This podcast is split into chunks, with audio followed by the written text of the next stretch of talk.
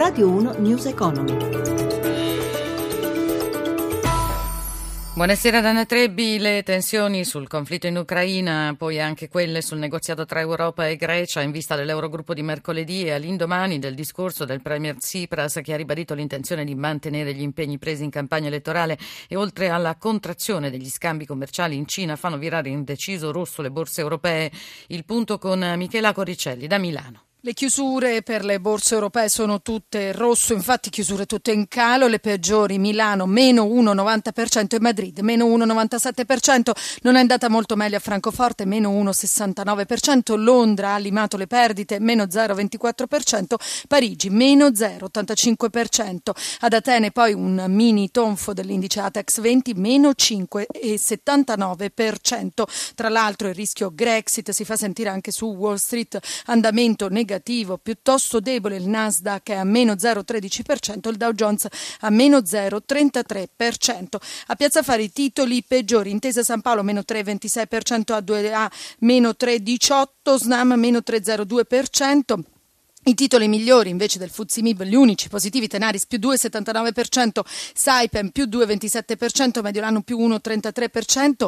I primi due naturalmente risentono dei rialzi del petrolio col Brent di nuovo sopra i 58 dollari al barile, il greggio americano a 53 dollari. Lo spread è stato in altalena per tutta la, sadu- la seduta, è risalito a 131 punti base, il rendimento dei nostri titoli decennali all'1,65%. Infine per quanto riguarda eh, l'euro, l'euro si scambia a un dollaro 13 e 21. Linea allo studio.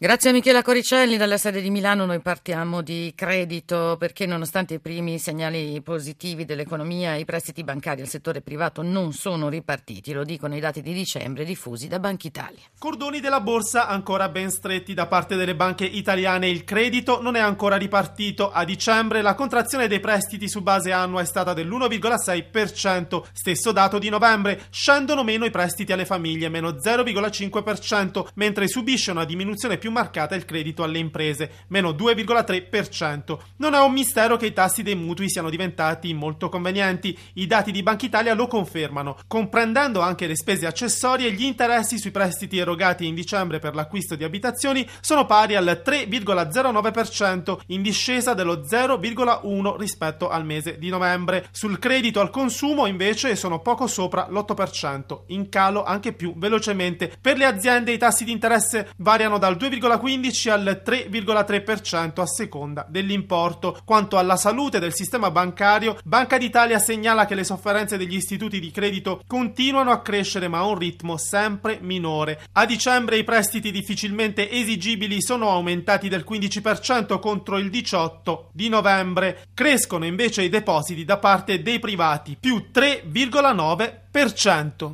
Il servizio era di Stefano Marcucci, ancora un altro argomento, nuovo presidente per l'Alleanza delle Cooperative, Rosario Altieri, precedentemente numero uno dell'AGC, l'Associazione Generale delle Cooperative. Vittorio Cota lo ha intervistato. Vi siete dati come obiettivo il 2017 per varare la centrale unica delle cooperative. Cosa vuol dire esattamente e il perché di questa scelta? Mettere insieme le tre principali centrali cooperative italiane che rispondono a tre modi diversi di concepire i rapporti sociali crediamo che da questo pluralismo possa sorgere una eh, organizzazione più grande non solo ma più ricca perché concepita con la, il confronto tra il pluralismo che ciascuna delle nostre associazioni rappresenta. Costruiamo la casa comune dei cooperatori italiani per interloquire in maniera eh, più utile e più proficua con le istituzioni e con le altre rappresentanze politiche, economiche e sociali del Paese. Come vuole caratterizzare la sua presidenza? Nella continuità con quanto è stato fatto anche dai miei predecessori. La lotta alla cooperazione falsa, alla cooperazione spuria, perché crediamo che certe forme di cooperazione debbano essere bandite. A proposito stiamo chiedendo al governo di rendere più eh, consistenti e più proficue anche le, le, revisioni, la vigilanza sulle cooperative, in maniera tale da poter depurare da quel, quel marcio che può esserci anche all'interno della cooperazione. Ecco appunto lei ne ha appena parlato, quali sono i maggiori problemi che la cooperazione deve affrontare quest'anno? Liberare la cooperazione cooperazione, da pratiche che non hanno nulla a che vedere con la vera natura della cooperazione, che di per sé è inclusione, di per sé è redistribuzione vera, di per sé è buon lavoro. E poi tutti gli altri problemi che anche le altre imprese in qualsiasi forma costituite devono affrontare. Eh, avere a che fare con una crisi lunga della quale ancora non si riesce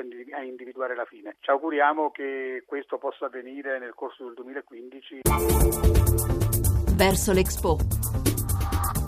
In studio Sandro Marini. Con il grande evento di sabato scorso all'Hangar Bicocca di Milano, l'Expo 2015 è salito alla ribalta. Si è alzata l'attenzione degli organi di informazione e dell'opinione pubblica. Il conto alla rovescia è in corso. Oltre alle istituzioni, anche il mondo imprenditoriale si sta preparando all'appuntamento. In che modo? Il presidente di Confagricoltura, Mario Guidi. Noi siamo partecipi convinti dell'iniziativa dell'Expo. Eh, sponsorizziamo Palazzo Italia. Ci sarà un grande cubo pieno di immagini, faremo vedere i mercati ma faremo vedere soprattutto la qualità dei prodotti italiani, l'abbiamo chiamato i capolavori dell'agricoltura italiana. La nostra idea è quella di portare un concept che consenta al pubblico che frequenterà l'Expo di capire che l'agricoltura italiana è tradizione e innovazione, che è un grande motore dell'economia del paese e anche della qualità dell'Italian Style. Poi faremo una serie di eventi all'interno di Expo, sei eventi per l'esattezza. Quali saranno? Ci occuperemo sicuramente di una discussione interna ma anche di una discussione discussione sulle tecnologie più innovative, una discussione sui giovani, sul futuro dei giovani, sulla donna e eh, su tutti gli aspetti delle ricadute sociali che ha l'agricoltura.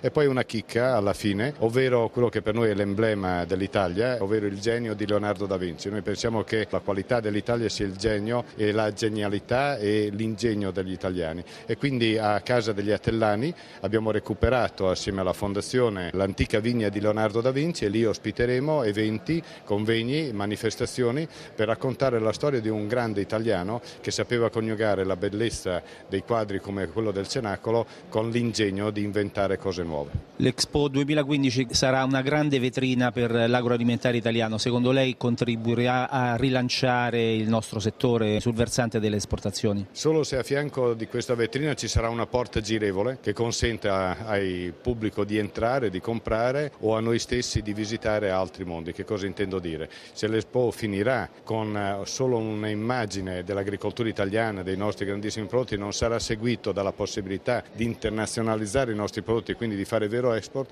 rimarremo nella condizione attuale in cui nel mondo si producono 60 miliardi di euro di Italian sounding, di prodotti simili italiani, perché chi vuole comprare italiano non lo trova e quindi si rivolge anche a qualcosa che lo ricorda anche seppur lontanamente. E allora, grazie a Sandro Marini, News Economy, programma cura di Roberto Pippan, finisce qui e vi dà appuntamento a domani mattina alle 10.30 per parlare di borse. Da Renzo Zaninotto in regia, da Anna Trebbi in studio. Buon proseguimento d'ascolto. Radio 1 News Economy.